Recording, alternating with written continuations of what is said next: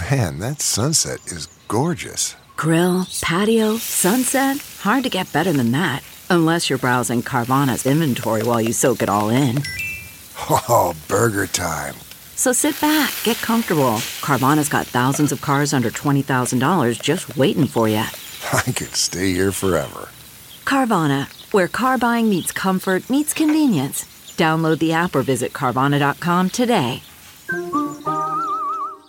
CarMax is putting peace of mind back in car shopping by putting you in the driver's seat to find a ride that's right for you. Because at CarMax, we believe you shouldn't just settle for a car, you should love your car. That's why every car we sell is CarMax certified quality so you can be sure with upfront pricing that's the same for every customer. So don't settle. Find love at first drive and start shopping now at CarMax.com. CarMax, the way car buying should be. Are, are you telling me that other places in, in the state are giving a different instruction that it should be beyond a reasonable doubt? What I'm telling you, Ford, is that it appears that up until 1980, that was true. Defense attorneys for Bryan Kohberger make a compelling argument to throw out his grand jury indictment as the accused murderer wants this case to just go away. We've got the top three things you need to know about the defense's claims and what went down in court, including the ultimate major decisions from the judge. Welcome to Sidebar, presented by Law and Crime. I'm Jesse Weber. So, is the case against Bryan Kohberger going to continue? That was the question this week that had to be answered in court, and we're going to talk about it right now. So, Bryan Kohberger, of course, is the former PhD student accused of stabbing to death four University of Idaho students last November in an off campus home. Kaylee Goncalves, Madison Mogen, Ethan Chapin, Xana Kernodle. He's currently facing four first degree murder charges as well as a burglary charge. We know a lot of the evidence against Kohberger the cell phone data, the surveillance footage, his car, a match to DNA found at the crime scene, a potential eyewitness ID from a survivor in that house. But we also know that prosecutors presented their case in secret to a grand jury, and a grand jury returned an indictment against Bryan Kohberger. Well, that brings me to these latest set of hearings because leading up to this, the defense has argued that that grand jury indictment should be thrown out, basically asking for this case to be dismissed. So, first, there was one hearing that was held between the attorneys and Judge John Judge. That's his name, Judge John Judge. And this first hearing was held in private. There were no cameras. The decision hasn't been released. It concerned alleged bias by the grand jury. The reason it was closed is because, by nature, grand jury proceedings, and of course, who the grand jurors are, is secret. But after that, we did have a public hearing. And first, the judge dropped a major decision that we weren't expecting. I'm sure you're probably interested in this. Uh, I haven't put a decision out uh, yet, but what I'm going to do is uh, take control of the cameras in the courtroom. Uh, I'm not going to. I'm not going to ban cameras in the courtroom, but uh, I need to have more control over what the cameras are doing and what uh, what media or people who are not media are doing with uh, the, the filming. I know I can only control so much, uh, and that's why I continue to uh, urge people to be patient and uh, have some dignity and some restraint. Now, that is very big because there has been much debate about whether there would be cameras in the Bryan Kohberger trial. And based on Judge Judge's statements, it seems that we're going to have them. Or maybe I should say, as of right now, the Kohberger case and its proceedings will have cameras. Hopefully, we'll have it by the time trial comes. But it is not clear what he means when he says he's going to take control. Maybe that means they're going to use the court's own camera and not a media pool feed. We'll have to see. But one of the issues that has surfaced was the idea that the camera was spending too much time on Bryan Kohberger. and that's problematic. You know, it could contain a jury pool if they're turning on and all they see is this image of Bryan Kohberger, close up shots of him. It's unfair public coverage. If all the focus is just on the defendant, whatever the case may be, this is a big win for transparency, a big win for seeing this process play out because so much of this case has been in secret. There's been a gag order in place. So this is a huge decision. Me personally, I love it. all in favor of cameras in the courtroom. Great decision. Okay, now let's move on to what the attorneys and the judge really were there to discuss that day. And that was the defense's motion to dismiss the indictment on the grounds that the grand jury instructions, what they were told, was wrong. I have to tell you, this is a very, very interesting argument from Kohberger's defense. And honestly, I don't believe I've ever heard of it before. So it goes like this it's a little complicated, but stay with me. So the grand jury indictment of Kohberger should be thrown out because the grand jurors were given the improper instructions as to the standard of proof. You see, while they were instructed to return an indictment if they find probable cause exists, meaning there's reasonable grounds to support that Bryan Kohberger committed these crimes, which, by the way, is the typical standard across the country in grand juries. And it's a relatively low standard, low burden. They they always say that you can indict a ham sandwich because the standard is so low. The defense is arguing that that is not the standard under Idaho law. The defense is saying that if you look at the Idaho statute, grand juries should only return an indictment if they find proof beyond a reasonable doubt. Now, not only is that standard higher than probable cause, it is actually the highest standard we have in criminal law, the highest legal bar. The reason the defense says this is because under the Idaho Code, the Idaho statute, it says, quote, the grand jury ought to find an indictment when all the evidence before them, taken together, if unexplained or uncontradicted, would, in their judgment, warrant a conviction by a trial jury. The defense says, well, if you are saying the evidence would mean a conviction at trial, then that is beyond a reasonable doubt. That's the standard at a criminal trial. They're saying it's equal. So, since the grand jurors were instructed, as the defense says, on the wrong standard, they say the indictment has to be thrown out. In other words, the defense is saying maybe the grand jury would have come back with an indictment anyway, but you have to hold the prosecutors to their burden. They have to show more evidence. There's a higher standard. So here's the thing they want the judge to either toss out the grand jury indictment, dismiss the case, or send the case to a preliminary hearing to decide if there's enough evidence to go forward with a trial against Kohberger. You see, if the case goes to a preliminary hearing and not a grand jury, then it's decided by a judge, not a grand jurors.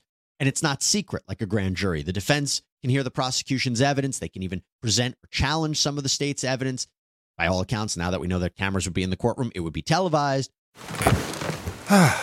the comfort of your favorite seat is now your comfy car selling command center, thanks to Carvana. It doesn't get any better than this. Your favorite seat's the best spot in the house. Make it even better by entering your license plate or VIN and getting a real offer in minutes.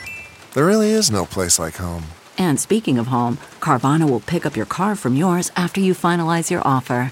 Visit Carvana.com or download the app and sell your car from your comfy place. Okay, picture this. It's Friday afternoon when a thought hits you. I can spend another weekend doing the same old whatever, or I can hop into my all new Hyundai Santa Fe and hit the road. With available H track, all wheel drive, and three row seating, my whole family can head deep into the wild. Conquer the weekend in the all new Hyundai Santa Fe. Visit HyundaiUSA.com or call 562 for more details. Hyundai, there's joy in every journey. Now, obviously, prosecutors went with the grand jury against Kohberger because, in a way, it's easier, it's more stream- streamlined to get an indictment that way than through a preliminary hearing. So now you've heard what the defense's argument is. Clearly, the prosecution's not agreeing with this. Let's hear the arguments in court. Here is Kohberger's attorney, Jay Logsdon. And first, he's explaining that the Idaho Code, the statute, means beyond a reasonable doubt, and how we're just discovering this issue today because it seems Idaho has consistently been using probable cause for grand juries, and that might be the wrong standard. And the first question that a court has to ask is, what does that mean? And you start with the plain language, which we argue, what warrants a finding or a conviction by a trial jury is beyond a reasonable doubt. And it meant that back in 1887 when the territory took all of these statutes uh, entirely from the state of California, and it means it today.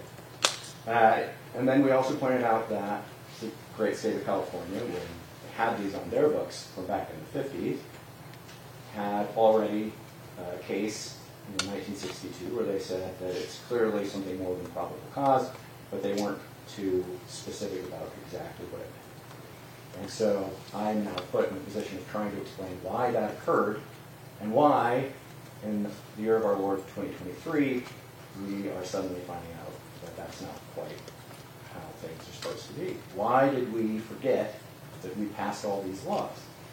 And I don't have a great answer for that, but nobody's really been digging into this or raising it until this time. So when the court says, look, the Supreme Court's already got a rule on this, Supreme Court's already ruled on it, it's just not true. They have never ruled that probable cause is the basis because there was an argument about it, and they said, no, no, no, you're wrong, it's probable cause. That, that hasn't occurred. They've ruled a lot of things, but that's not one of the ones. And then he says, well, if the grand jury was instructed as to the wrong standard, not only is their decision not accurate, not only is that indictment invalid, but he gives us a behind the curtains look at what the grand jurors may have been thinking. Yeah, he kind of says something here that he shouldn't. And he explains that if the grand jurors were given the higher standard, they may not have returned an indictment. What it's intended to do is just make it so that if you're in a position to get an indictment against somebody, you're going to put on your, your A game. Obviously, we've been talking a bit about we don't think that that's what occurred in this particular case.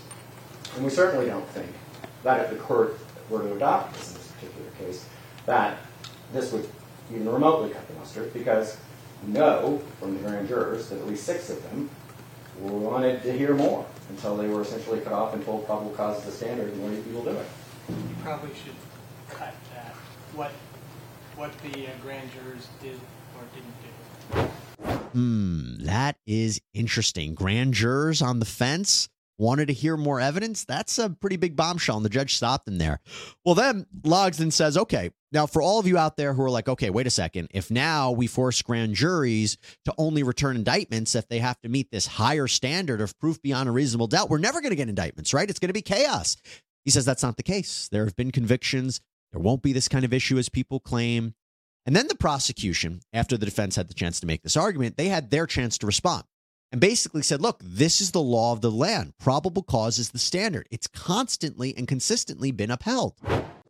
So in Edmondson, the Supreme Court said, and I quote, the purpose of the grand jury proceeding is to determine whether sufficient probable cause exists to bind the defendant over for trial. The determination of guilt or innocence is saved for a later day.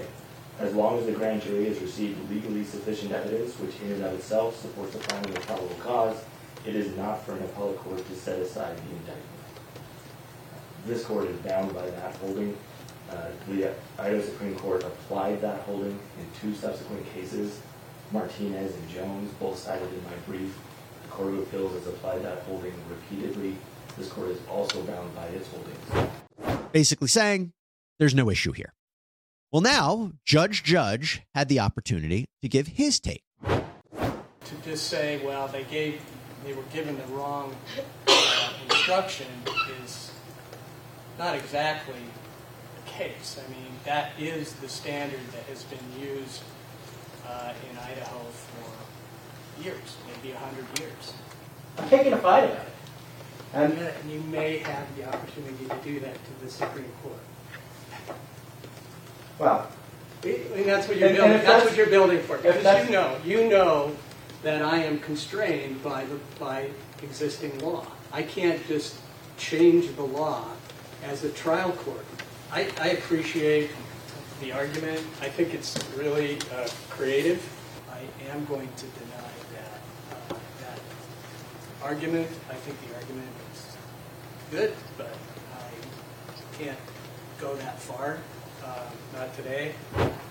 So the judge actually appreciated the argument, but he can only do so much. He's not the Supreme Court, where perhaps Mr. Logsdon should argue this if he wants a change in the state. So the motion was denied, meaning the indictment stands, and Bryan Kohberger is still headed to trial. That's all we have for you here on Sidebar, everybody. Thank you so much for joining us. Please subscribe on Apple Podcasts, Spotify, YouTube, wherever you get your podcasts. I'm Jesse Weber. Speak to you next time.